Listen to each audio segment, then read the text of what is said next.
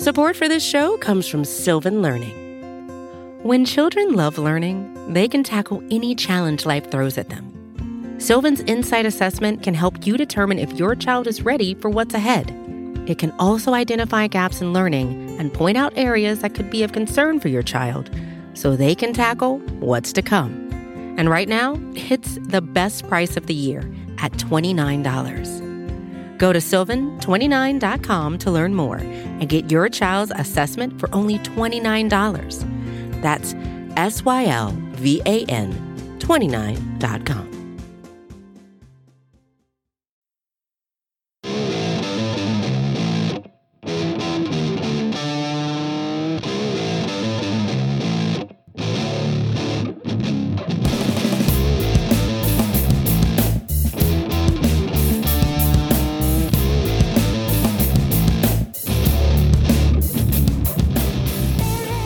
What's up, everybody, and welcome to episode 105 of the Talking Chop podcast. I am your host, Brad Rowland, coming to you live on this fine Selection Sunday. And joining me, uh, as we I think it's probably an annual tradition of you and I on Selection Sunday, it's the, the great Scott Coleman. What's up, Scott? What's up, Brad? The best sporting event in the world, as far as I'm concerned. It's not going to go over well on a, on a baseball podcast, but I think you might be right. Yeah, yeah. It's uh, it's pretty fun. It is, and uh, you and I are big college basketball people. We're going to talk about that at the end, so we'll say that to the end. If you really hate college basketball, you can tune out, and that'll be the last thing we talk about on the pod. But before we get to uh, lots of March Madness talk to end this thing, uh, your large adult son, Dustin Peterson, is in the news, and uh, because you are the world's leading authority on Dustin Peterson, we have to talk about him first off the bat. He homered on back-to-back days. His OPS in the spring is off the charts. It's in the thousands. There's lots of buzz about his, about his power returning. Uh, to the point where there's there were a couple couple of quotes from a Brian Snitker through Mark Bowman today that were uh, even uh, sort of inkling towards a potential that he could make the baseball team this year, which is pretty crazy to think of where we were even even a week or two ago. I was not thinking at all about Peterson as an option. So, uh, first of all, take your victory lap. Second of all, is this any of this stuff real? yeah, you know, anyone who's listened to the pod for the last God two years or follows me on Twitter knows I'm a big fan of his. Uh, last year was kind of a lost year for him. He broke uh, he broke a hamate bone in his in his wrist in his hand, and uh, that that just kind of kills your power. And pretty much in 2016, he hit 12 homers uh, and had a 124 WRC plus in Mississippi in a, in a big time pitchers park, and then uh, missed about half of last year with the broken bone in his hand, and only hit one homer. Hit one homer in 87 games, uh, and that's just kind of par for the course when you do break that bone in your hand uh, thankfully, and you know, if, if, anybody saw the video today, he hit a ball, uh, hit a homer about 450 feet to dead center, and showed some of that raw power that he's shown. Um, you know, and uh, you mentioned that Snit talked about finding a rotation spot or a rotation spot, a, a roster spot for him, and at this point, I, I'm not sure he's necessarily ready, just given his lack of, of healthy at bats or I guess full strength at bats at AAA. But he's a little bit older, and, and he's someone who uh, you know, pe- people were talking about him kind of this time last year before uh, before he broke his hand that he could he would see Atlanta during the summer. And and I know Snit mentioned that if uh, if if he was healthy and his hand was healthy and he had his strength back, he probably would have been the guy when Matt Kemp went down. and of course, uh, Lane Adams filled in pretty well, but he's been struggling this spring. Uh, you know, there's just not a ton of options. So I'm I'm excited for him. He's someone who I've believed in. Uh, and hopefully he's able to the next two two and a half weeks here in the spring he's able to to finish out strong and regardless if he's in Gwinnett or not uh, or if he's in Atlanta uh, I, he's somebody who I would certainly like to see on the roster I think he at least presents uh, some upside to compared to the other guys on the roster. Yeah, I mean, I'm not sure. It's obviously early, and we're talking about him after the two games in a row where he hit home runs. So I think you know, it's a long way to go here, but Snit was definitely talking him, about him in positive terms. And as you mentioned, the upside there is is higher than guys like Adams or Preston Tucker or Danny Santana, who are the other. You know, we're, we're going to talk about the lineup and the and the bench here in a little bit. This is going to be the lineup preview episode, so I don't want to go too deep on all the battles and stuff just yet. But yeah, Peterson has a chance, and that's kind of weird because I, I think you know, aside from you, I don't think anybody else was talking about Dustin Peterson having a real shot at opening the season in Atlanta, and I think he might after this. I mean, what, if it was just the production, I wouldn't necessarily say that, but the way that the ball jumped off his bat and the and the video that I saw and the video that you referenced and the way that Snit was talking about him sort of opens the door. You don't want to, you don't want to overreact necessarily to something that a manager says on a on a Sunday in early to mid March, but I think it's at least conceivable now that uh, if he stays hot and looks good the rest of the way, and you have a couple of, you know, as as, as Nick didn't necessarily say this directly, but there's nobody that scares you right now in that in that battle yeah. for the final for the final spot in the outfield because you know Danny Santana is having the best spring, but we kind of know what that is. He's not necessarily very good at baseball, and then you have guys like Lane Adams, who I like, but not like any not in a huge sort of overwhelming way. Preston Tucker, same sort of thing. So if there's yeah. any reason on a young team to go with Peterson, they, they, probably will do that. They're probably almost looking for a reason to go a little bit younger in that spot. So if he gives it to them, that could happen, which is crazy. The only reason I think they might not do it is obviously with with Acuna coming up likely. What what is it? April twelfth is the official date when he can come up and and get the extra year of team control. You know, they might not want to bring Peterson up for a couple weeks just to send him back down, or then to to force him to a bench spot and you know, if they do that, I get it. If if they want to keep him playing every day, that's probably better in his long term development than coming off the bench. Because barring an injury to Acuna or or Markakis, uh, he's going to be on the bench. And at that point, I, I think I would lean towards Lane Adams or Preston Tucker being the fourth outfielder. You know, and those guys only getting a couple at bats and letting Peterson play every day in, in AAA. But who knows? Maybe if they're able to uh, to rid themselves of Nick Markakis at the deadline or uh, Alex Anthopoulos has talked about later in the year bringing up the young kids and kind of seeing what you have. Um, that's obviously you know goes without saying something I'd be in favor of, and I think it's worth you know seeing what you have because he's only a year removed from having a pretty monster year in, in Double A, and again last year was just kind of a you know kind of a mulligan just with the hand injury. So exciting stuff. You're right though. It is, you know it's mid March. It's not a full season's worth or anything like that that he's doing this over, but at least gives you another option for left field. Yeah, I would not. I would not have led the podcast with anybody else with Dustin Peterson, but because you're here, it felt perfect, and that's we had boy. to do that. Uh, you mentioned it sort of in passing, and that's a good. It's a good transition. Is that you know the Acuna timeline is interesting. We talked about it a whole lot about him not starting on the. Uh, 25 man roster, and Bowman, uh, our good friend of the program, openly speculated this week that uh, he could debut at Wrigley Field on April 13th or they could hold them until they get home on April 16th. But I think basically, you know, the overwhelming feeling now is that they're not going to open the season with him in with him in left field or right field, I suppose. Um, which is not a surprise, but now we've actually seen, you know, a credible reporter basically talking openly about the fact that the Braves are going to probably target either one of those two dates. It's always probably worth discussing again. Not a big surprise. If it was me, I would certainly not be quite as transparent as to play him the literally the day after the deadline. I would yeah. probably hold him until the 16th. Uh, for one, because you get the pop of a home game, and number two, so it just isn't so incredibly transparent. It's still transparent. We kind of all know the deal at this point, but at least the Braves can sort of feign ignorance and go with you know three days later. I don't know. Yeah. That, that, that, sounds about right. I, I, I suppose.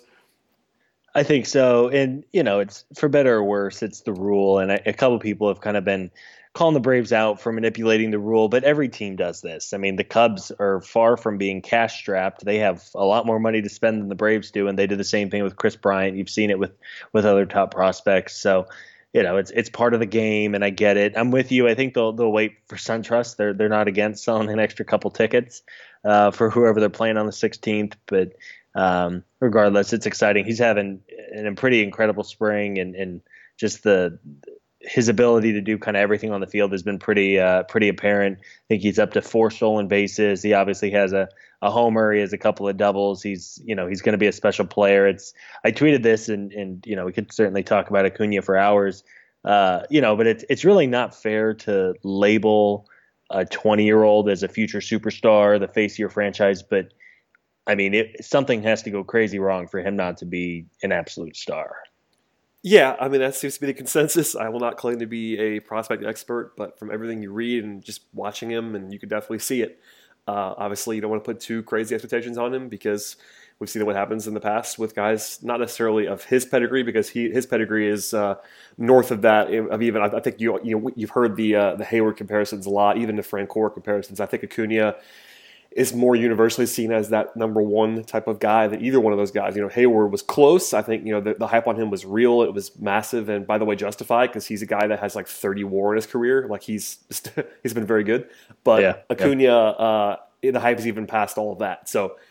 Yeah, most of the time, guys like that don't necessarily flame out. It'd be a big surprise if he didn't um, become a stud at this point, and an even bigger surprise if he was not a long time uh, Major League Baseball regular, which that's not yeah. sexy for a number one overall prospect, but if you're a guy who's going to play 10 years, that's not a failure regardless. So, no. Yeah, we'll see. Um, obviously, we can talk about him a ton. We probably will here in a second when we get to the lineup. But yeah, just wanted to put that out there because you know you can sort of see the timeline now. By the way, the 16th is the uh, home game. If they want to do that, they will have seven games in a row against the Phillies and Mets at SunTrust Park. So back-to-back divisional series makes a lot of sense to me to uh, sell some tickets and roll out your uh, future, you know, savior of the franchise at SunTrust. So that's He'll what I, hit if, a, I had, if I had uh, to bet on today, that would be it. He'll hit a $75 million home run off Jake Arrieta, which is Ooh, yes. absurd. We, go, we can go down the well with the NL East in a hurry. uh, that was a weird one. And by the way, let's just talk about this real quick. Uh, if that deal had been signed, if Arrieta got three for 75 three months ago, no one would have batted an eye, I don't think. Yeah. Maybe the Phillies giving it to him would have been a little bit surprising, obviously. Um, but I think just the way, with the way that everything went in free agency, that deal landing in mid March to that team was definitely Yeah. Well, they were they were bidding against themselves. Yes. Who you know who else was real? The Nats don't have 25 million sitting around. Well, we saw what them. happened with, with, Mike Moustakas. Like when there's no market, you go back to the team. I mean, obviously, you know, Arrieta, the Cubs were not going to be coming calling for Arrieta, but Yeah. They're just unless he was going to sit out, which I guess I'm sure Scott Boras threatened that multiple times. But Right. I just can't imagine they couldn't have gotten him for less than that right now. Yeah, I, I, I my jaw literally dropped because you know it was okay. He signed you know maybe a one year deal or they get creative with it, similar to Hosmer, where he can get money up front and then and bail if he if he kind of regains some of his value like he had when you know two years ago in Chicago. But yeah, I mean they're gonna pay they're gonna pay forty five million dollars this year to thirty three year old Jake Arrieta and thirty four year old uh, Carlos Santana. Boy, I'm old. Carlos Santana is 34 years old. I'm that means I'm really old because I remember he, he was a big prospect. So uh, that just means I'm old, Scott. It is what it is. But yeah, the You're Phillies are weird. Let's just say Yeah. there's. And by the way, they even got they even got what they were probably looking for in those like could they make the wild card headlines? Those were everywhere today. Yeah. So uh, No. I'm going to say no on that. But hey, I understand what they're trying to do, and I can't fault them for overpaying. I mean, they probably had to. I guess quote unquote had to. But yeah, it's a it's a weird spot to be sure. And I'm always up for some for some Phillies hate on this podcast. So. Uh, there you go. more of that. Um, all right, let's go on from there. Uh, Luiz Gohara had another setback this week, which is not great. There was already some uh, some stuff about his injuries early on, and he's uh, you know had a, had a late start to spring training, and then uh, he injured his ankle this time. Uh, Mark Bowman, again, our friend of the program, says that he and I quote: "I think you have to assume Gohara will not be available to join Atlanta's rotation before May arrives." End quote. Which you know that's not the biggest deal in the world because they don't they don't, they don't need a fifth starter until mid-April, but uh, when May is optimistic, that's a whole different thing entirely. And I guess, I mean, aside from just the news and note of him being out, do you think there's any concern about his body type and injury? Because that's something that I, I was reading a lot about um, in the last couple of days. Is that people, you know, maybe rightly assuming that maybe he just needs to get in better shape to avoid injury? Because I mean, some guys are able to function with his kind of shape. You think about CC Sabathia in his prime or Bartolo Colon. There's some guys who were able to do it, but maybe that's got something to do with it. Maybe he needs to lose some weight. I don't. I'm not sure. I don't, I don't, I'm not want to say that. We're obviously not doctors or anything or trainers, but it does seem a little bit weird that he has these kind of nagging things given the way that he is not the most svelte individual. Yeah, yeah. I mean, everyone knows he's a big boy. That doesn't necessarily, like you said, doesn't mean you're guaranteed to get hurt. Guys who are in tremendous. I mean, Giancarlo Stanton gets hurt every year, and the dude's built like a brick house, right? So, it's not all about that. I can tell you that. It's not all about his Right. uh, about his figure. Let's, let's just say that off the top. Right. No, you know, it certainly hurts because you know you uh, Gahar. All the projections had him as the Braves' best pitcher this year, which is kind of crazy. Um, and if he's going to miss at least April, I guess the only silver lining is if, if he becomes kind of the, the frontline starter that you want, uh, maybe the blessing in disguise is since he'll be in the minors until May, he won't be accruing service time. You might get him for an extra year, but obviously you're talking six, seven years down the line with a with a 21 year old pitcher. It's you know who knows where he's going to be, but it's unfortunate. And uh, you know I, I tweeted uh, Matt Wisler was and Scott Kazmir are probably the two I guess front runners now for the fifth starter's job. And of course, Whistler had been good all spring, and then today he got lit up by uh, got lit up by the Tigers and didn't even make it out of the third inning. You know, not that one spring training start is going to determine whether or not he gets a job, but you know he he is kind of who he is, and and obviously Kazmir has his injury problems, and if he's really sitting kind of low 80s with his fastball, like some people had reported, obviously that's that's not going to work. So all of a sudden the fifth spot becomes a little bit of a problem now with the off days. They don't really need a fifth starter until two weeks into the year, and I think they have another off day or two. They might be able to avoid it, but yeah, not not good for uh, at least the the early portions of the season. Yeah, they have some options, but nothing particularly sexy. And with with also with the report that Julio Teheran's uh, velocity was down, there's not been some. I mean, he was uh, you know his his results were good in his last start, but there's a little bit of buzz about his stuff not necessarily playing up right now. So yeah, not the greatest pitching week for the Braves um, in terms of uh, injuries and projections and all that stuff. I'm not I'm not necessarily worried. And same with Gohara. I mean, this is an ankle. It's not like it's a it's not an arm injury. I'm not necessarily worried about Gohara. You know, I think he's going to be good when he pitches. He was uh, he showed a lot of flashes last year and is obviously a big time prospect. So just something to note. And uh, he'll be at least you know at least like he's probably going to be out of commission for another you know it's a month and a half away. You're talking about May. Um, if you follow that Bowman report, that's probably seven eight weeks away now. That's a long time. Yeah. So, you know, keep something to keep an eye on, and he's obviously one of the sexier names. And next week we're going to talk about the rotation uh, more in depth, and, and, hopefully we'll know a little bit more by then because he'll be a big part of that discussion. Um, uh, two more things before we get into the lineup preview, and that is uh, there were a couple of roster roster moves, official roster moves this week. Uh, Jesse Biddle got optioned, Adam McCreary and Ricardo Sanchez got optioned none of that was a big surprise. We talked, we talked about the bullpen last week at length with Eric Cole, but uh, those three guys are not going to be in the opening day bullpen, barring injury. And then also the Braves sent Kolby Allard, Cristian Pache, and Mike Soroka down to minor league camp. Again, none of those are surprises either. But I mean, if you're if you're, if you're just following the bullpen uh, battle, you know. Yeah. I don't know. The bullpen's gonna be weird. Like, just we talked about that a lot last week, but it's just it's just going to be weird. You're gonna have a guy or two in there that nobody necessarily knows a whole lot about, and uh, yeah, that's probably the best way to put it. I don't, I don't know what to say about the bullpen. It's just like, all right, right. there's three or four guys right. you know, and the rest of them are going to be interesting. Yeah, there was some interesting talk, and, and you know, we kind of talked about Mike Soroka and how impressive he's been, and, and I know Mark Bowman wrote this week uh, that a scout said that that he's probably one of the Braves' top three starters right Said he now. was ready now. Yeah. Yeah, yeah. So I would imagine he's probably the first one to get a call. I think they'll let him get some AAA experience. I'd be real surprised, especially since they sent him down to minor league camp. Uh, I'd be real surprised if he broke the season with in Atlanta, but I would imagine if someone gets hurt, you know, or, or someone's really struggling, I would imagine he's he's probably the first one to get the call. Um, you don't get the sense the Braves are really uh, eager to move Max Fried quickly. They might kind of want to have a redo of last year, just have how much they kind of jerked him around between the, the rotation and the bullpen and moving him up to Atlanta for a couple weeks and sending him down. So he's uh, he's looked really good this spring, and, and I'm you know he's obviously one of the many who folks will be looking forward to. And uh, I, I, would if over under the All Star break for Mike Soroka's first start. Uh, I'm going to say it comes after, but it would not surprise me at all if it didn't. I mean, he yeah. was really, really good last year in Double A at the age of 19, which is nuts. Um, and then now, like, I know he's 20, but if you're looking for a guy who's 20 who could pitch at this level, it's probably a guy like him with his makeup. He's he's a control guy. He's just so mature beyond his years. It's not like he just needs to, you know, it's not like Sean Newcomb where you where you, where you have this worry of a guy coming up that won't be able to direct his fastball. Even like he's going to yeah. be able. I think Soroka would look normal in a major league game right now. Uh, that that, is, that isn't to say that he's going to be good right away because he's 20.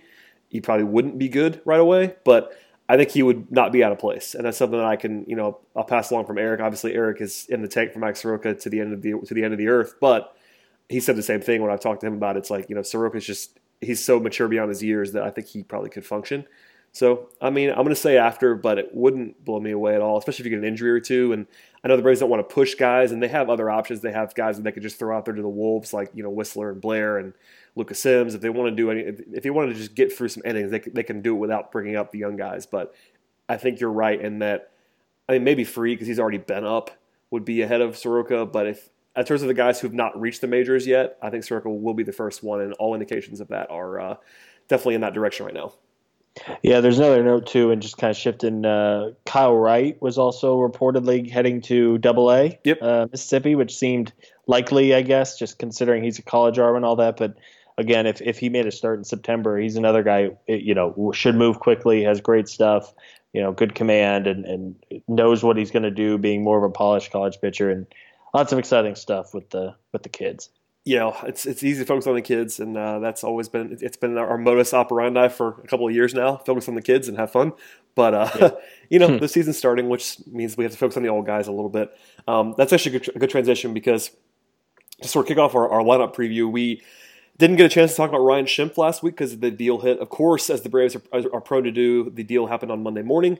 after the podcast had come out. So Ryan Schimpf is the thing now, 29 year old uh, corner infielder slash I guess he can play some second base as well. Has played some second base, but a very very weird profile for Ryan Schimpf. Uh, by the way, the trade was uh, for a player to be player to be named later or cash to the Tampa Bay Rays. Um, so not a whole lot given up for him, but a 29 year old with huge power and nothing else. So. Yeah. What was your reaction? I'm totally cool with this, by the way. Like, I'm fine taking a flyer on a guy who has an interesting skill set. He's like the evolutionary Adam Dunn, like almost crazier um, mm with the way that his splits are and all that stuff. But I mean, with where the Braves are at third base, like, there's no reason not to do it. But is he going to be yeah. good? Is kind of a different argument.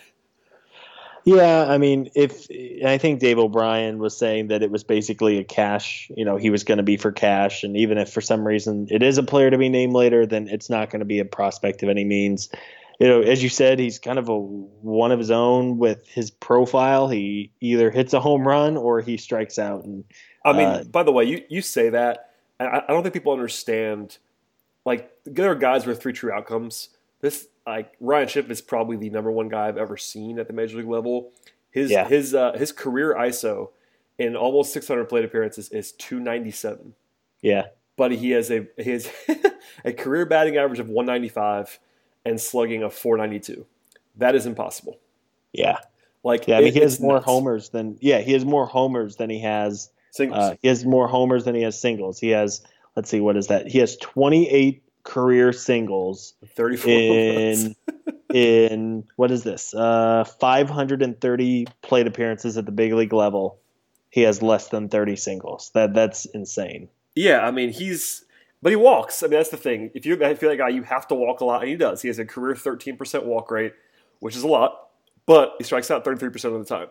So and by the way he was much better in 2016 in his first stint with the padres than he was uh, 2017 with the Padres, where he um, had a 284 on base percentage. Yeah. If he does that again, he's useless. Frankly, uh, he he had an 88 WRC plus last year. It's only about 200 uh, about 200 plate appearances. There was some power, but there's a very very small margin for error. Like if he's the guy he was in 2016 when he still had a 217 batting average, but you know 336 on base, 533 slugging that's a very useful player unless you're just horrible on defense, which he doesn't, it doesn't appear that he's horrible. He's probably going to be bad, but not anything you know spectacularly bad. But last year, 158 batting average, 284 on base percentage. You know the power's still there, but if he does that, it's a lot harder to stomach. Yeah, and you know the Rays went out of their way to trade for him, and then they had him in, in spring training for like three weeks, and then gave him away They're for like, basically nope. nothing. yeah, in a cash strap team like the Rays too. You know, it's not in. You know, it's not the Yankees who are like, oh, we don't really need him. Let's let's clear a roster spot for a reliever. And the Rays uh, are weird too. Like it's not like that's a team that's like averse to having weird players. Right. Like, I don't know. It's his career. I mean, if you're looking for a bright spot, and I, I want to ask you about this in general as we get into the preview, is like, you know, I think third base is the spot he clearly will be playing for the Braves.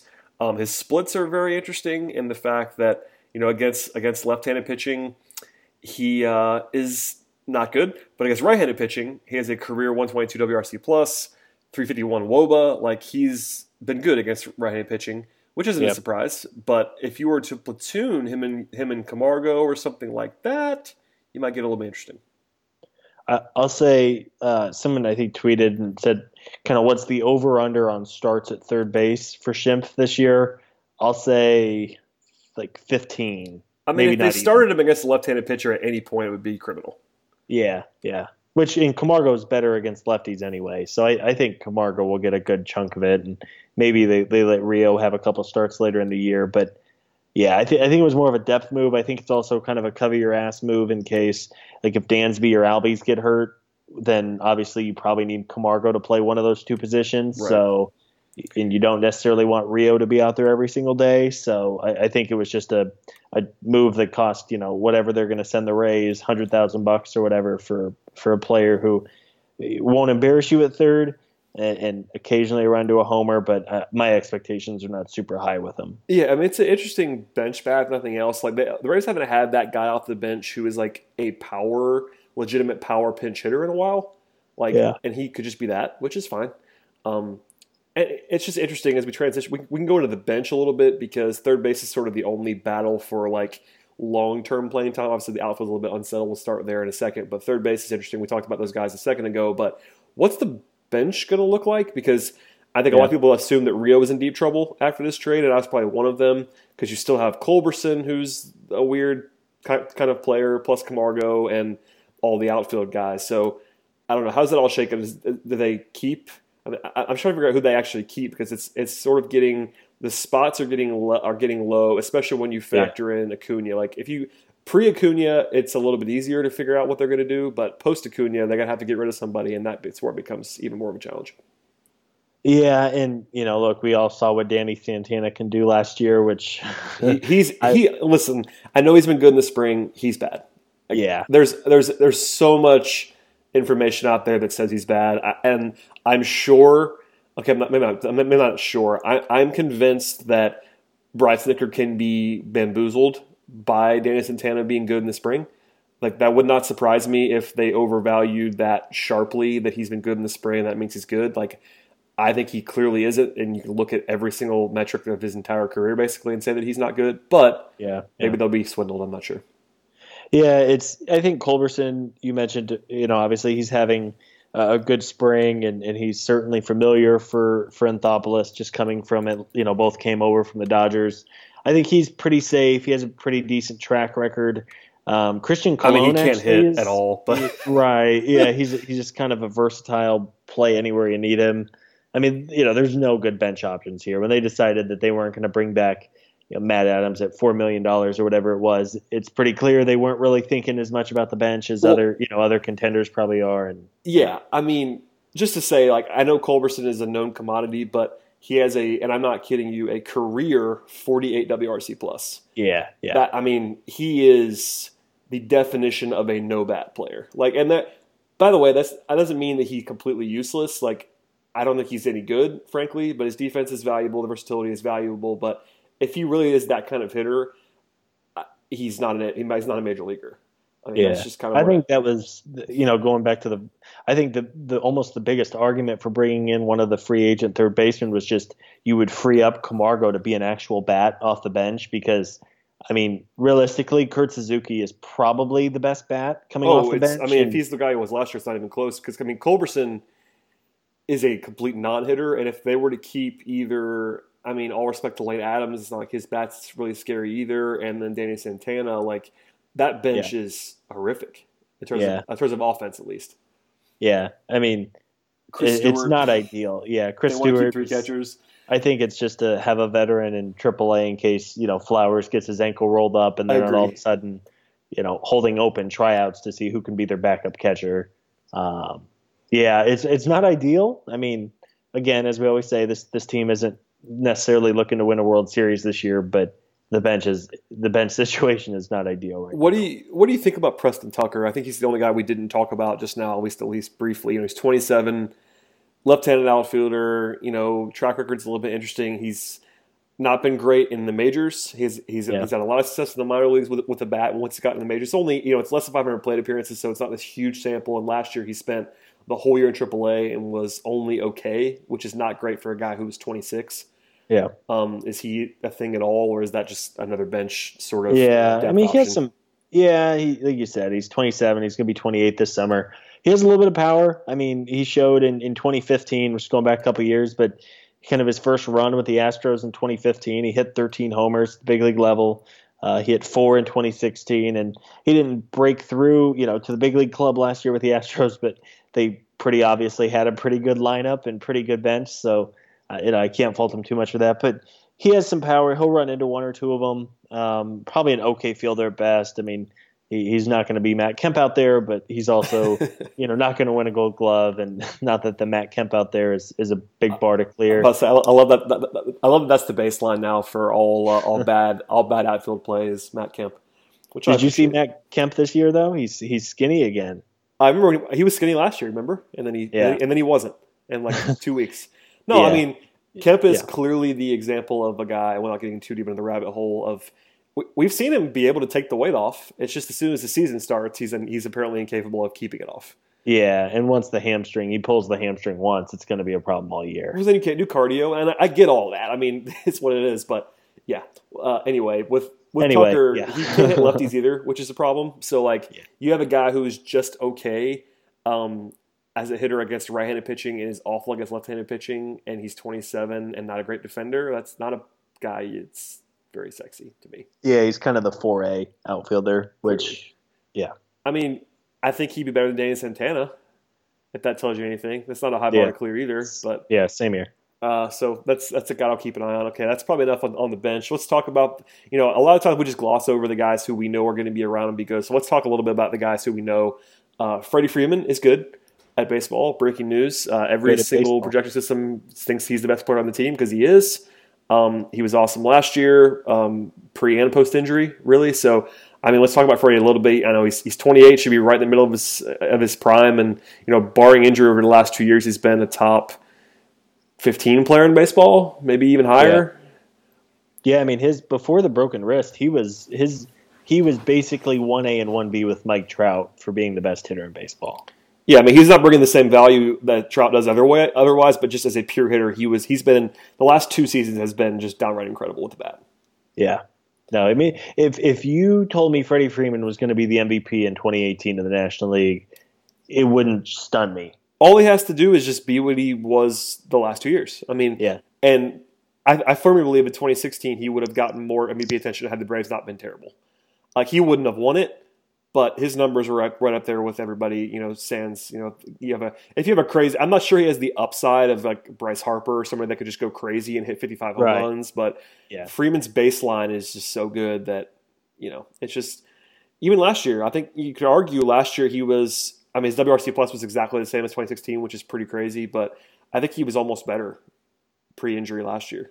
Yeah, yeah. And the good news is, you know, it was not an injury where you worry about it happening again. I mean, I guess he could take a fastball off the wrist at any point, but it was not it was not an oblique, which can you know which can be a recurring thing. It wasn't a hamstring.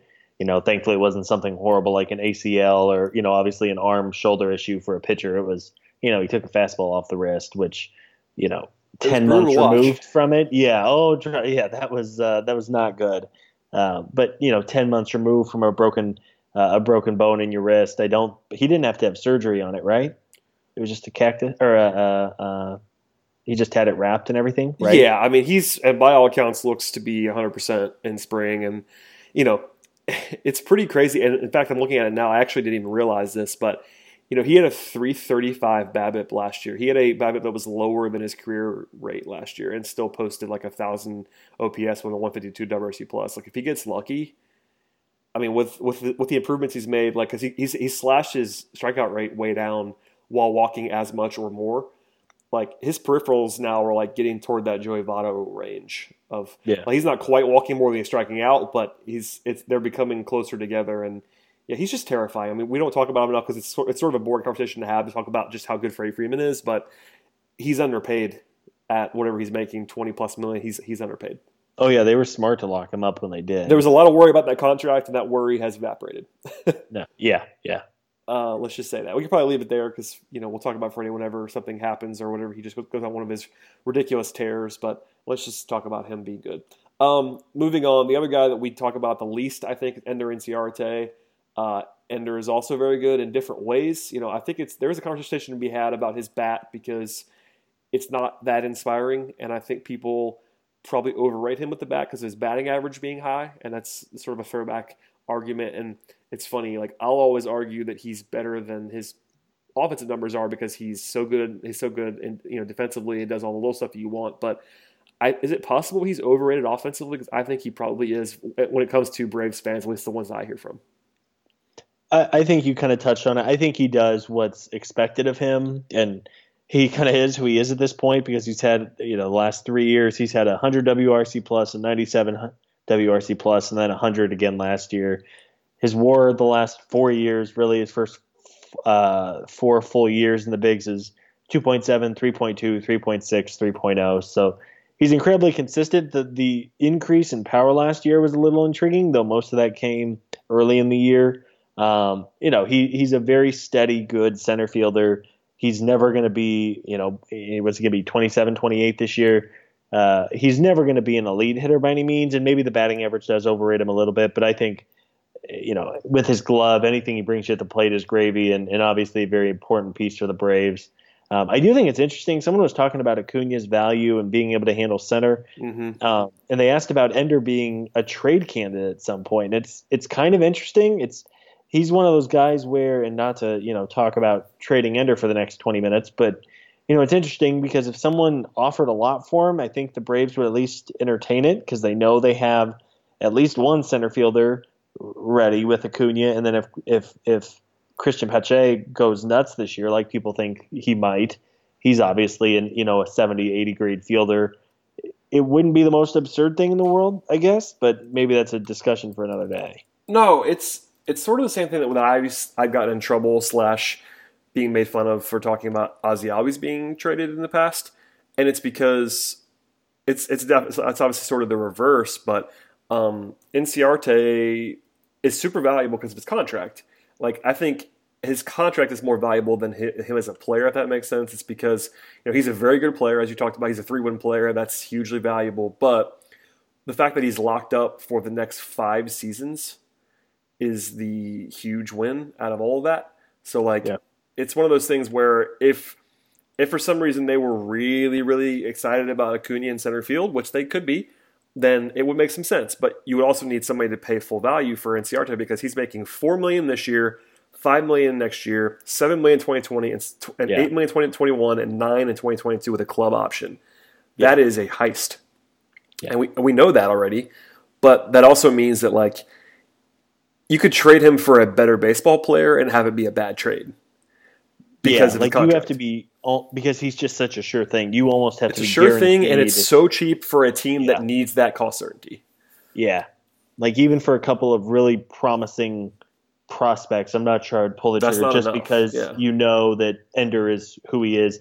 Even if the defense starts to fade off a little bit, like in his age 30, 31 seasons, Roman left. Like, you know, he fine. right. You move him, and, and if he continues to hit at an average level, then he's not going to be unplayable by any means. No, and I, I'm all for maximizing positional value. That's that's where I get back to the Albies thing. One of the reasons why I thought the Braves should consider trading him is because I think he's a shortstop, and if you can get a team that pays him shortstop pays the shortstop premium for him in trade, then you probably win that trade.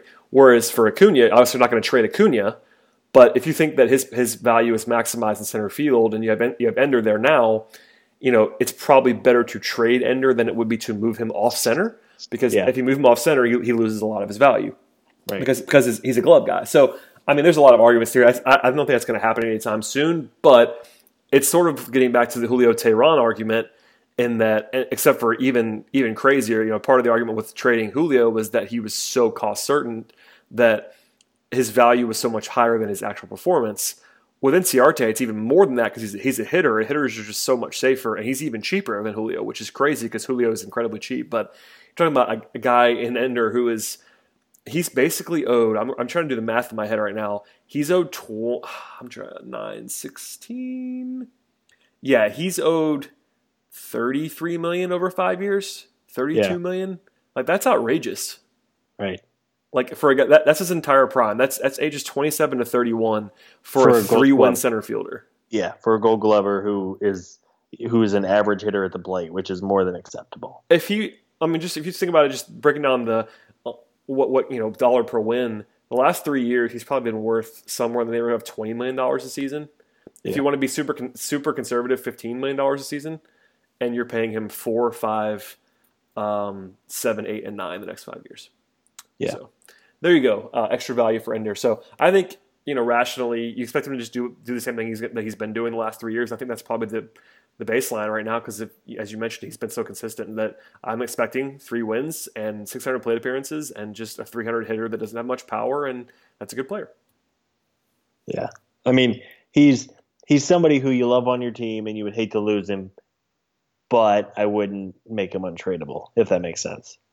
Oh, it absolutely does. I mean, I, I like Ender a lot. I know the Braves Braves fans like him a lot, and I think he'll be on the team for a while. But that's something to keep an eye on at least because if you know, as we all as we always talk about, you know, short of Acuna and Freeman, everybody's available.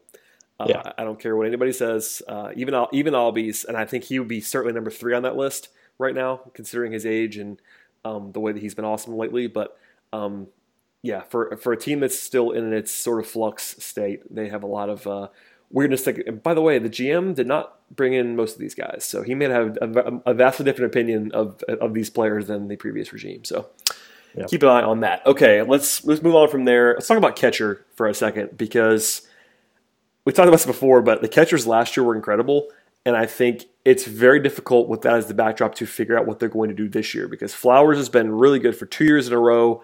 And Kurt Suzuki came out of absolutely no nowhere last year and had the best season of his career by a wide margin. So at least at least at the plate. So what are you expecting from catcher? Because I have no idea.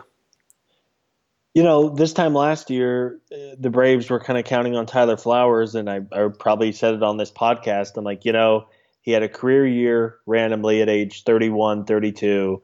Uh, he was good in 2016, and and you know if if I had to bet on it, I would say that he was going to revert back to the guy he was the first six or seven years of his career, um, and he got better. I mean, he had his best year by far last year. You know, he played 100 games, which is probably pretty average for catchers. They're they're due to miss some time, obviously, with days off, and and with you know he always seems to get a little banged up, and, and certainly takes a share of of foul balls off the knee. But you know, played 100 games, 12 homers uh, hit 280, 120 WRC plus, uh, got on base, didn't strike out a ton. I mean, he was a 2.5 win catcher last year, which made him, I think, in the top six or seven in all of baseball, which is crazy considering you know they're paying him nothing. Uh, he's getting paid a couple million dollars a year, and and then you touched on Kurt Suzuki hitting 18 homers last year. I mean. that might have been of all the in 309 plate appearances, by the way. Yeah, I mean, of all of the kind of new era of hit home runs and strike out. I'm sorry, he hit 19 homers 19, last year.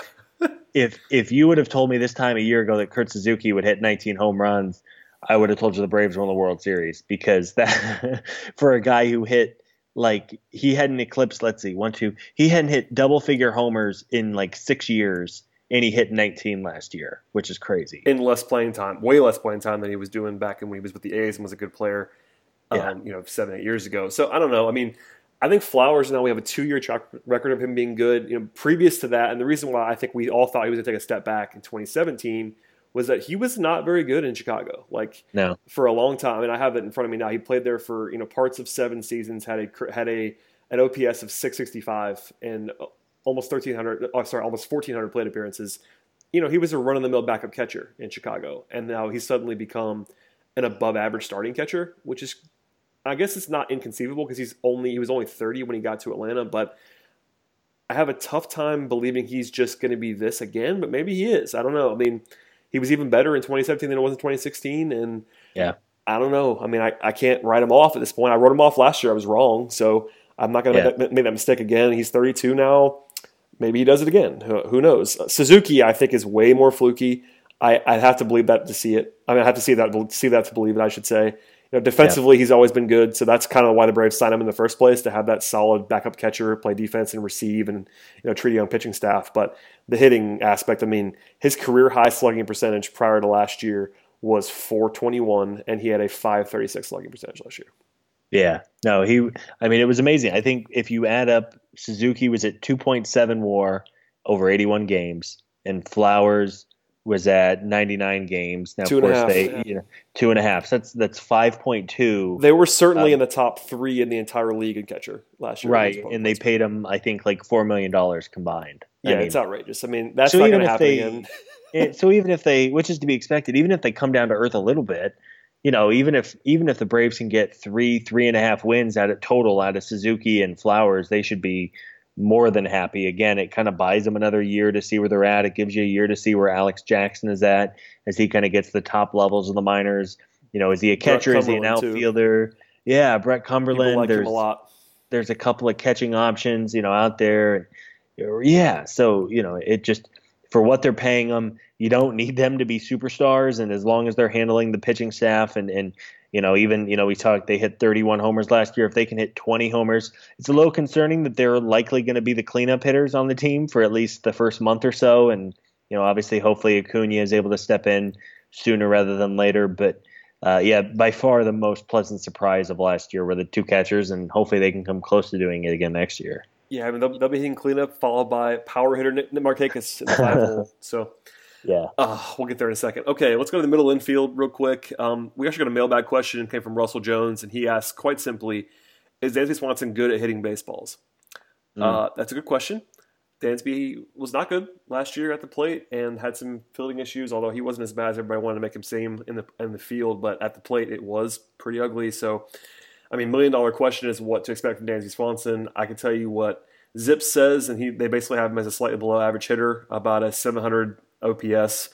87 WRC plus, which isn't awful at shortstop when he plays good defense. That's a that's a reasonably solid starter. But you know, last year was a 66 WRC plus with a sub 650 OPS. So, what do you yeah. think about Swanson? You know, he's still young, only 24, just turned 24. So, I'm not worried yet, but uh, this is a big year. Yeah, it is. You're right. It's a big year, and it's a big year for kind of the whole organization. I think that's kind of the theme we've heard throughout the spring that it's a big season you know, I guess it's encouraging that he's shown a little bit of power. I mean, he was somebody who had zero power last year. His ISO was 092 last year, which is which is nothing. It's very light. Um, you know, so he, he, of course homered off uh, Max Scherzer a couple weeks ago, and homered again. I think it was Saturday's game against the Pirates. So uh, that's encouraging, and it seems like his defense has has you know kind of quieted down a little bit. Uh, you know the errors and everything like that. So I'm I'm optimistic that he has a good year. I don't really know what to expect from Dansby. If if he posted a three win season, it wouldn't surprise me. And if they demoted him at the end of May because he was just unplayable, it wouldn't surprise me either. I mean, that would surprise me a little. I mean, it wouldn't stun me beyond measure, but I don't see that. I think because I mean, even with as bad as he was last year, I think people at least slightly overestimated how bad it was at the plate at least he was that bad. But if you factor in the fact that he had good defensive metrics last year, you know he wasn't good. He was he was replacement level, and that's bad. But I, you know, every single place he's ever been, he's hit. I don't think he's going to be as bad as he was last year at the plate. But if he does it again, I guess that's that's a thing. And I mean, I don't know. I'm interested to see how long the leash is.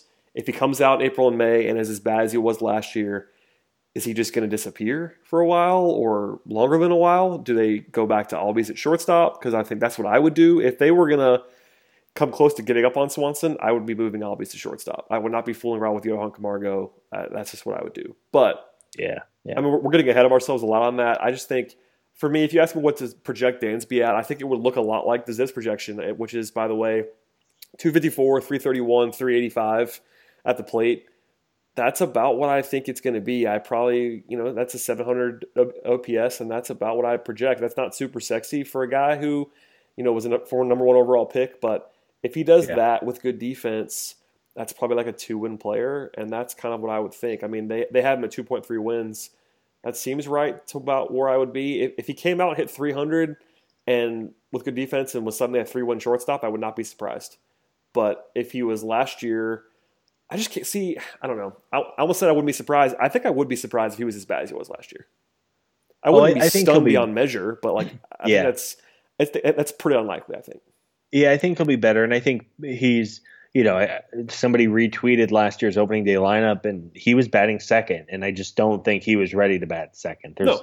it's the most important position in the lineup, and I think your struggles. Don't, don't tell Snit get uh, I think your your your struggles get magnified more when you're second than when you're eighth. And if you know, like you said, if if he can do a 700 or so OPS out of the eighth spot, if he can hit two wins as a shortstop, good glove, you know, going to put the ball in play. If he gets on base to a reasonable level in front of the pitchers to, you know, bunt over and then get in scoring position for Ender and, and Ozzie and Freeman, you know, if he can do that and kind of fly under the radar, I think that'd be a really big step forward for him he was never, and you know, you remember too, even though he was number one pick, he was never projected to be a superstar, right? Like he no. just that's not his game. He he doesn't have the the crazy raw power. He doesn't have the the 80 grade speed or the you know the athleticism that's off the chart. It was just between his makeup and kind of did a little bit of everything. Right? Yeah. It's you know, and, and you say, well, he could be a 10 year big leaguer and be really steady. Well, obviously at this point that the Braves would be thrilled with that. So I mean, we said it, that when it, when they traded for him, we I think we all said at various points on this podcast, like it was almost inevitable that Braves fans were going to think he was overrated, even if he was good. I mean, yeah. because of the fact that good for him was probably going to be 300 with only light power, quality defense. Like he'd be somewhere in the Inciarte kind of mold as a shortstop. Mm-hmm. And that is a very good player. But if you think about the guy's number one overall pick, you're going to expect Bryce Harper, and he's not going to ever be that. I mean, it would it would take Dansby suddenly becoming Jose Altuve and hitting 340 every year for that to be a thing, which isn't going to happen. Yeah. So, yeah, yeah I, I just think having reasonable expectations is important for Swanson, and just not thinking about him as number one overall pick would be good. I mean, you can think about him as a top as a top prospect because he has he has great pedigree. I mean, he's hit everywhere he's ever been. But you know, the notion of him ever being like a seven win shortstop, like he's never going to be Manny Machado. It's that's not happening. Like yeah. you want him to be a long term regular three four win shortstop. That'd be a huge yeah. win. And if you get if you get some proje- some progression this year at, at the age of twenty four, that's kind of all you can ask for. Yeah, I'm with you. I again, and I, and I want to keep harping on, but it just it's such a big year, and it is. When we say it's just a big year, it's not the Braves need to win 82 games or, or blow up the whole rebuild. It's just you know it's a big year for maybe a dozen guys. Are they big leaguers or are they you know, or, or I guess are they big leaguers who you can build around for the next five years, or are they, you know, it, and it's not just Dansby, it's Newcomb and it's it's Folty and it's even, you know, even to see what you think you have in Ozzie having his first full year. You know, Dansby, of course, was so good in 2016 when he came up and hit 300, and yeah, there were some concerns, you know, and, and that's kind of where we're at with Ozzie right now, and, and it's everyone's excited and with good reason. He's a former top prospect, and you know, but we have no idea. What if what if Ozzie has a similar to year to Dansby and just never gets going? I don't think that's going to happen. I, th- I, think he's a better hitter. I think he's a better player, but you know, we, we really have no idea at this point, and it's just a it's just a big year from the you know the middle tiers of the minors all the way to the big league club. It's just an important year for development, so the Braves can, especially with with the money they're going to have next offseason, to kind of know what they have and, and know where they need to spend in order to to inch towards being a you know a 500 team and eventually a playoff team. Yeah, um, no question about it. Um, two more guys to hit on real quick. They're very, very different. You mentioned one of them is Ozzie Albies. The other one is Nick Markakis. Uh, Albies is the exciting one, so we'll do him first. Uh, he's still super young. Uh, you mentioned he was awesome last year. A lot of people think he's going to be awesome immediately this year, which would not surprise me. I mean, even you know prospect guys and fantasy guys, and everybody's kind of all in on Albies. He's still very young, which is important for everyone to point out. Like – Mm-hmm. Albies just turned 21. That's very, very young to be full time, no doubt starter. And he is that. Yeah. You know, he was almost worth two wins last year. He was awesome. So, I mean, his ZiPS are modest compared to what he did last year. You know, 89 WRC plus. Um, a, you know, slash line that was not going to blow you away, but defensive value off the charts. You know, they're projected for three, almost three and a half wins. And if he did that, it'd be awesome. And by the way, if he did that, he'd be a lot worse than he was last year. So I don't know. I, I kind of don't, don't, don't don't really know where to go with this either because I feel like as you kind of compared before, Swanson was in this place last year. I think Albies' production in year one and his you know abbreviated year one was more real and there was less fluke in terms of BABIP luck and all that fun stuff than there was with Swanson. Yeah. But is he going to be able to do that again? I kind of don't know. Yeah, and you know we've talked about this, and with with Gohara and and Acuna, and right, they're counting on a lot of twenty and twenty one year olds to kind of carry, you know, to hold things over this year. So, by the way, though, he, he three sixteen last year.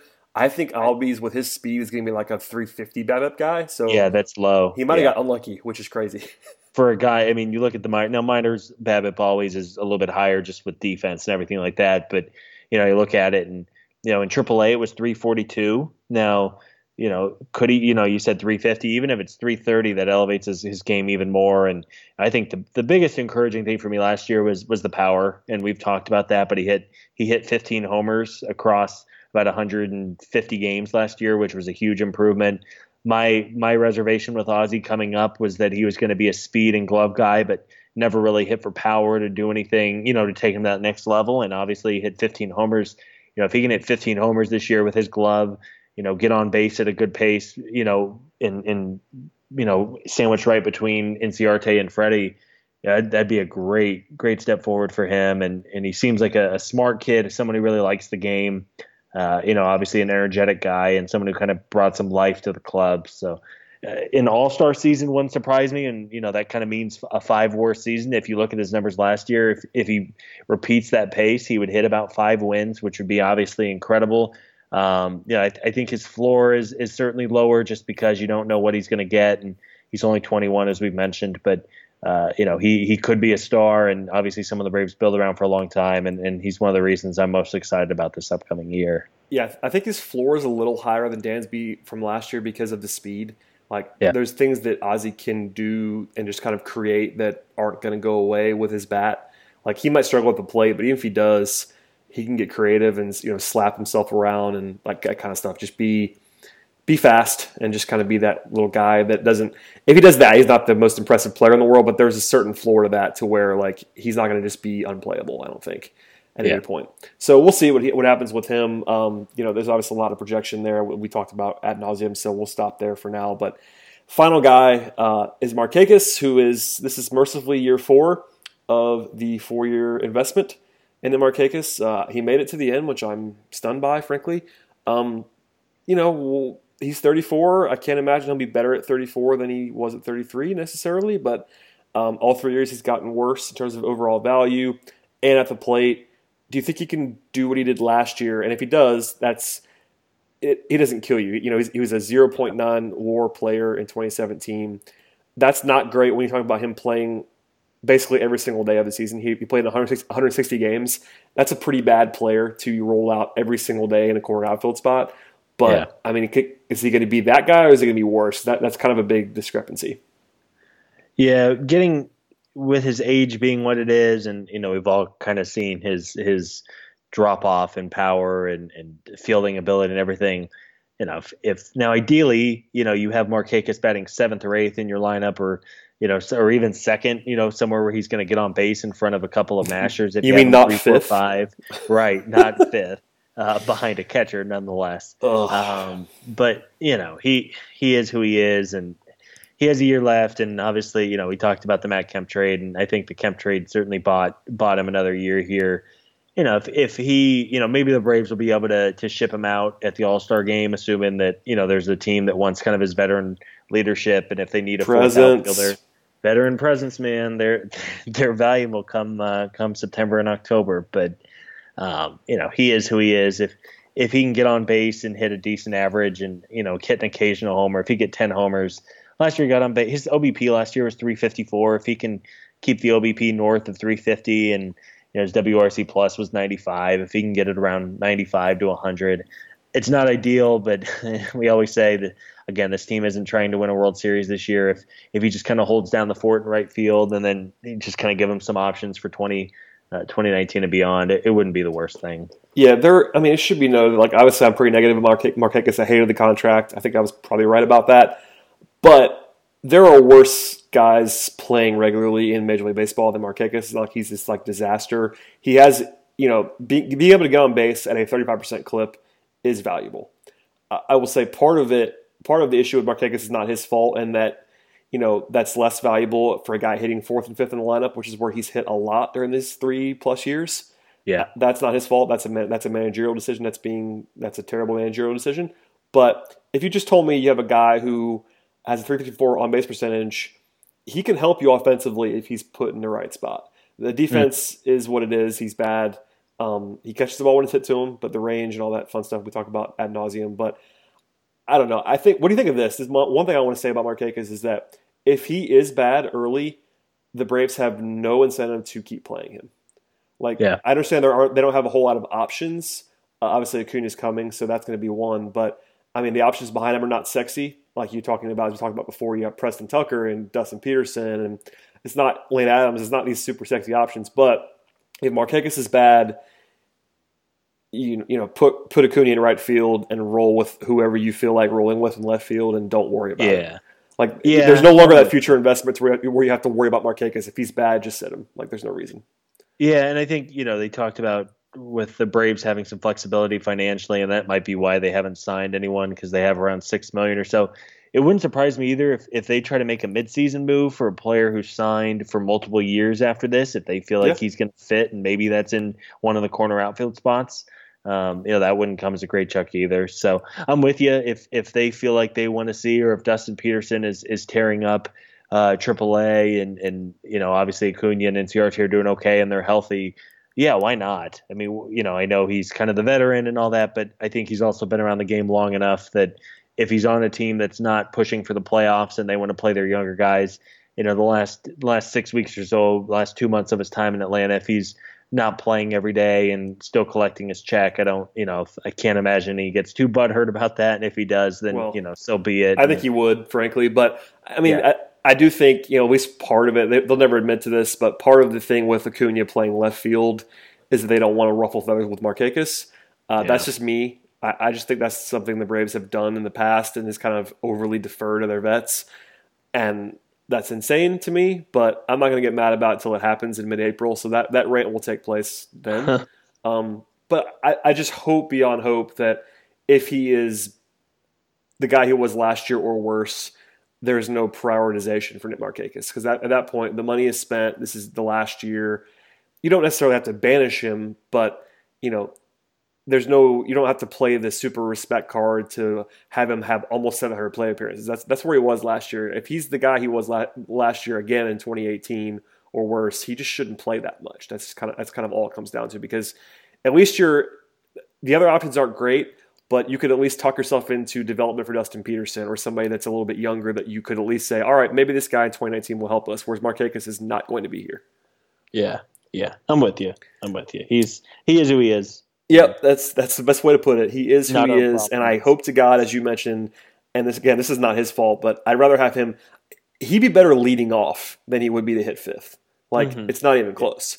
So I mean, I think that that would be an uproar with uh, especially more casual fans that expect the leadoff hitter to be fast if he suddenly hit leadoff. But I would actually applaud that. Yeah, frankly. Yeah, because uh, uh, I think he, did he have a higher on base percentage than Inciarte last year? If he didn't, it's about the same. Yeah, I think it's about the same. I think it's 354 to like 350. So yeah, so yeah, I'm looking at it. He had a higher on base percentage than Ender Inciarte last year. Granted, yeah. I mean Inciarte is faster and could do more of that lead off lead off ish stuff, but yeah, he'd be better off hitting first or second than he would be fifth. So, or or hit him eighth. Either one of those things would be fine with me.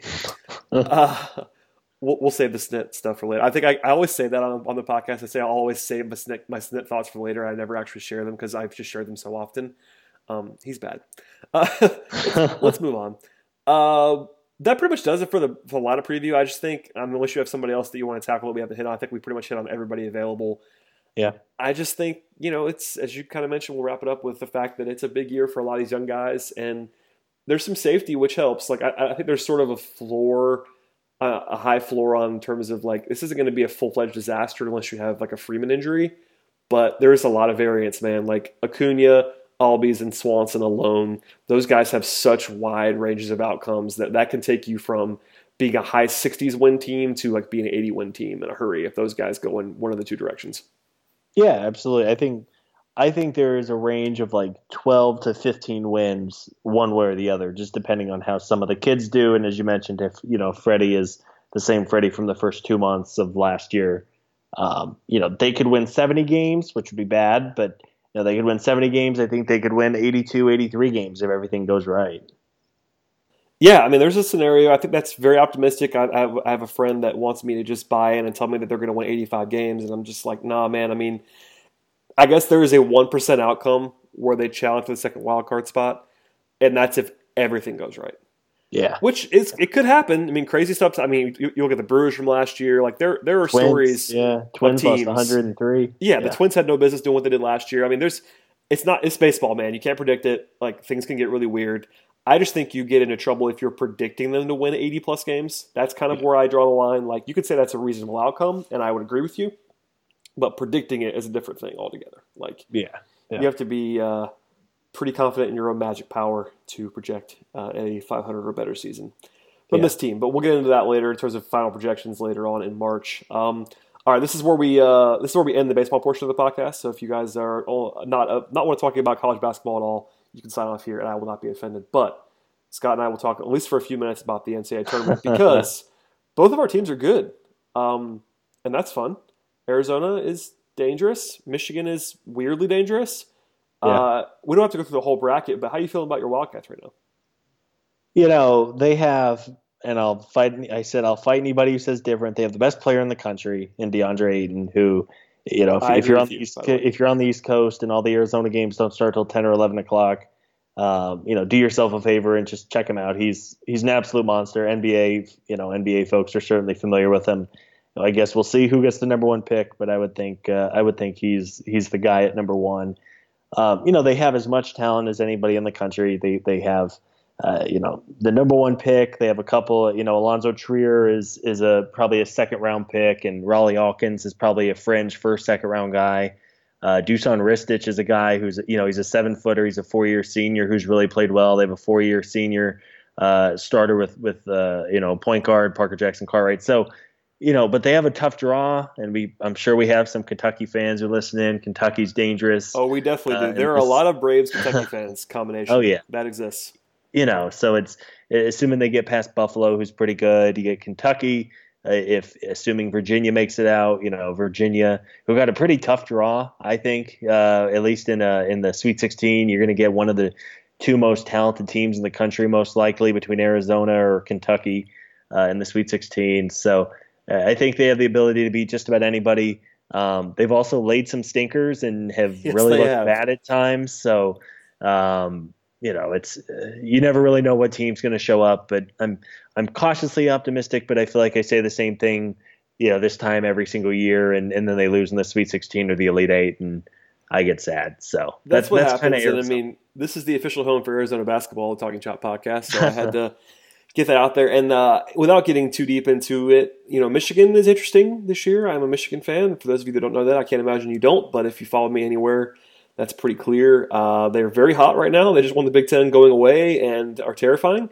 Uh, I actually kind of almost prefer that they, that they, lose in the Big Ten tournament because they also haven't played in about a week, um, yeah. which is weird because of the Big Ten tournament being early. So there would be a run coming. I don't think uh, they're going to win the title or anything, but they have they're in the same uh, region as, as Xavier as the number one seed, so that gives you a little bit of confidence. Um, I will say that my two kryptonite teams over the last probably five to eight years in the tournament, in terms of my brackets, are Arizona and Virginia, and one of them is going to lose in the Sweet 16. So, yeah. Well, I think I tweeted you the other day that we need to get an Arizona Virginia Elite Eight to see who finally makes a final. And it's going to be the Sweet 16 instead. But yeah, right, right. I think it's going to happen too. To Cincinnati or someone like that in the Elite Eight. But yeah, hey. so I mean, on the bright side, one of them oh, I don't want to say has to. One of them probably makes the Elite Eight because they might play each other. So there's there's something to that. And I am the biggest Virginia stan. I don't want I don't think anybody necessarily would know this unless they follow me on Twitter about basketball stuff, but uh, I am not jumping on the bandwagon on the bandwagon late with Virginia, who is number one overall seed. I am on them every year. I'm always wrong, and I'm on them again. And yeah, we'll see what happens. This might be the year. Uh, so what's yes, your what's be. your They're final awesome. four? Their defense man is stupid. Yeah. So what's your final four? Like quick glance. I know the bracket's been out of like five hours at this point, but what's yeah? and I had to work today uh, on NBA stuff, so I haven't done a whole lot on here. I will say first quick glance. I will say Virginia. I'm sorry. Yep because uh, I just have to. Uh, I will take Gonzaga. Hmm. I will take Duke, and I will take. This is the hard one. The East is hard because I want to take Villanova, but that's so chalky. Um, yeah, give yeah. me Villanova. I can't. I can't take Texas Tech, and I can't take Purdue. So Purdue, yeah. Purdue doesn't guard anybody. That's a problem for me. So yeah, I'll, I'll, take two number one seeds. I'll go Virginia and Villanova. I'll take a two seed in Duke and a four seed in Gonzaga. Yeah, you know when I looked at it, I was filling it out. I, I was uh, working earlier, so I just kind of did it without really looking. I had Gonzaga in my final four, and I thought, no, no, I'm, I'm overthinking this. They're I'm, good, man. I mean, people forgotten yeah. about them. You know, they made the title game last year. Probably should have won it. Frankly, they kind of imploded late. Yeah. Um, and they they lost so much that they fell off the radar, but they're really good again. Yeah, they're always Mark really Few's, a hell of a coach. Yeah. yeah, they're terrifying. So, yeah, no, I, I had them. Um, I actually have Gonzaga playing Michigan in the Elite Eight. That's kind of my again my quick run. I think UNC is really good. I worry they they have a lot of you know playing four games in four days, and obviously it's losses. a little ways away. 10. Yeah, I know the yeah. is tough, but ten losses. Yeah, that's a lot and of losses. Lately, the teams that have gone on to win it all haven't fared super well the next year. For maybe it's random and it probably maybe is, it's not. But yeah. yeah. I like Virginia a lot. I think uh, you know I think that. Uh, the the Virginia game, presumably against Arizona or Kentucky, will be really really good. I think if they get past that one, I think whoever comes out of that top kind of that top quadrant uh, will cruise. I, I, think Tennessee's kind of a dangerous team, and I think they kind of slip past. I don't necessarily buy since I just don't think Cincinnati scores well enough consistently.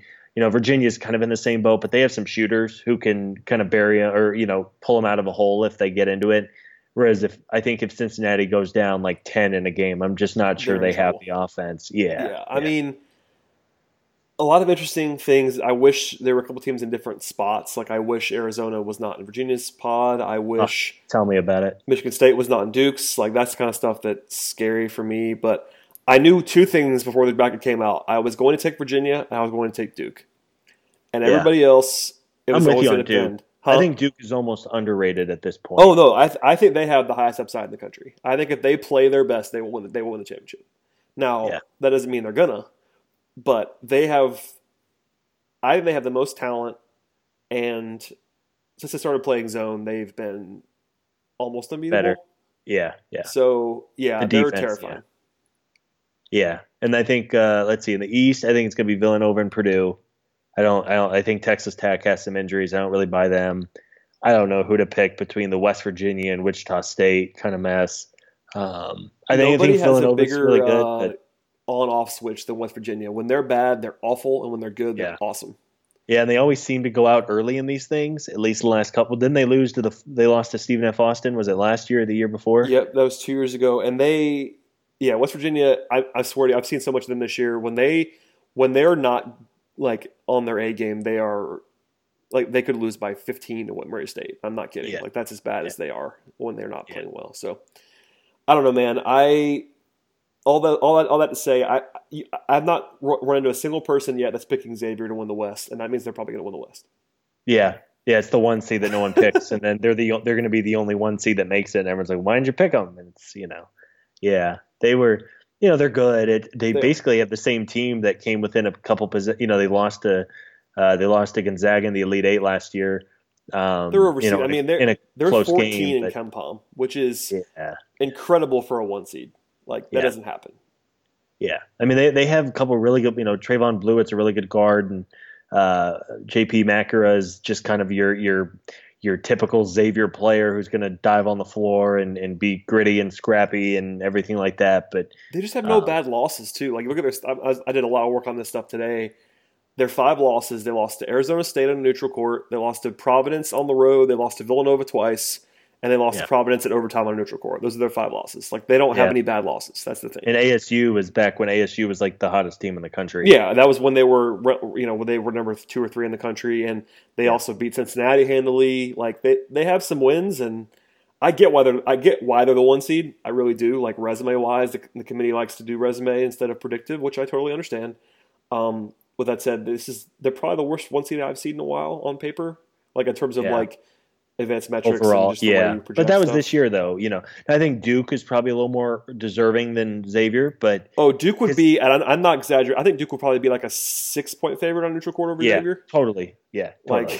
like which is Yeah. fine. I mean, it's again, it's all about resume. So, I mean, we've probably done too much on this because I just enjoy talking about college basketball quite a bit. But I, I, I wish you the best Yeah. of luck, my friend. I will root. I always root for Arizona unless I need them to lose for my own financial interest. When it's the Arizona Michigan Final Four matchup, we'll have to do an emergency pod on on Friday night. Uh, yeah, and in fact, I'm going to be in London. Um, Oh, on Easter weekend for that. So that'll be interesting. I'll be watching games at like three in the morning, local time. So if that happens, yeah, burn it all down, you and me, and we'll do it. Um, but yeah, I mean, okay, who's winning the title? um, I've gone back and forth. I'm I'm leaning towards Villanova. I think they I just have the experience, Yeah. and I think they have a really easy draw to the Final Four. Which, when trying to pick your national champion, sometimes it's not necessarily the best team, but you know, you just look at who they have to play along the path, and it's just kind of tough. So originally, I, I want to pick Virginia, though. Every year, they're kind of like Arizona. You pick them to make a deep run, and they go out in the Sweet 16. Um, so I, my first my first pick was Villanova, Virginia, which I know it's it's the chalk pick, and it's what the computers have. So Very, but it's okay. I'll pick Villanova. Um, yeah, I like Gonzaga. I wish all the ESPN guys didn't go out and pick Gonzaga because I got that. You know, that's the one that wins you a bracket when you pick the four seed in the Final Four. But um, yeah, yeah, and I think Duke the one is- to do it.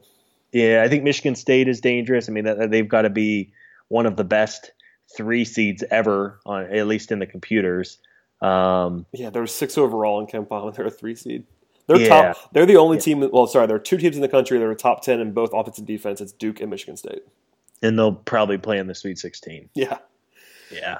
Oh, anyway, it should be fun, man. I like March, as you mentioned. It's your favorite time of year. It's probably mine too. So, uh, I, save me the college basketball isn't as good as the NBA because I actually I totally understand. I cover the NBA. The quality of play is not even close, but No. I just enjoy college basketball. I still like Yeah, it. Yeah, the It mean- emotion, the emotion is kind of what sells it on you. You know, you other than maybe the finals and the you know the West and Eastern finals, you just don't have the emotion. And and why you know with good reason they play 82 games. I get it; they're all making millions of dollars, but um, you know it's just it's there's nothing quite like the NCAA tournament as far as a winner go home format in sports. Yep, it's awesome. And uh, if you if you stuck around for this entire uh, segment, uh, Godspeed to you. I appreciate your listenership. to be sure, um, please subscribe to the pod uh, if you've not done that already. Leave a five star feedback for us as well if you can on Apple Podcasts, which is the iTunes product, or wherever you listen to podcasts. If you want us to throw it up somewhere else, let us know and we'll do that for you as well. So. Thank you, Scott. I appreciate it, man. Uh, and we'll we'll do it again before the start of the season so we get your predictions on the record because that's important. Uh, and and the difference between 75 and 78 wins is, uh, is massive. so. That's right. That's right. Thanks for having me on, man.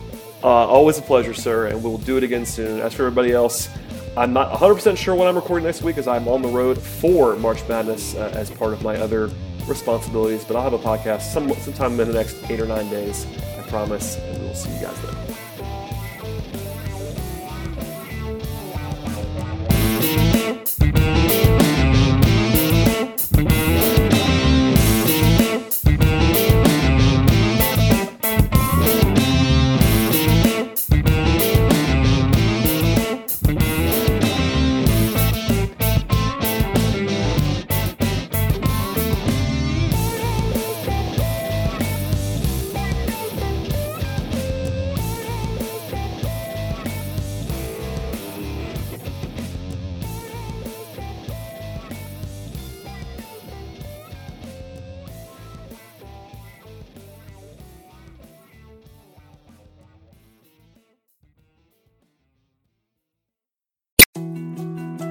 More to dos, less time, and an infinite number of tools to keep track of.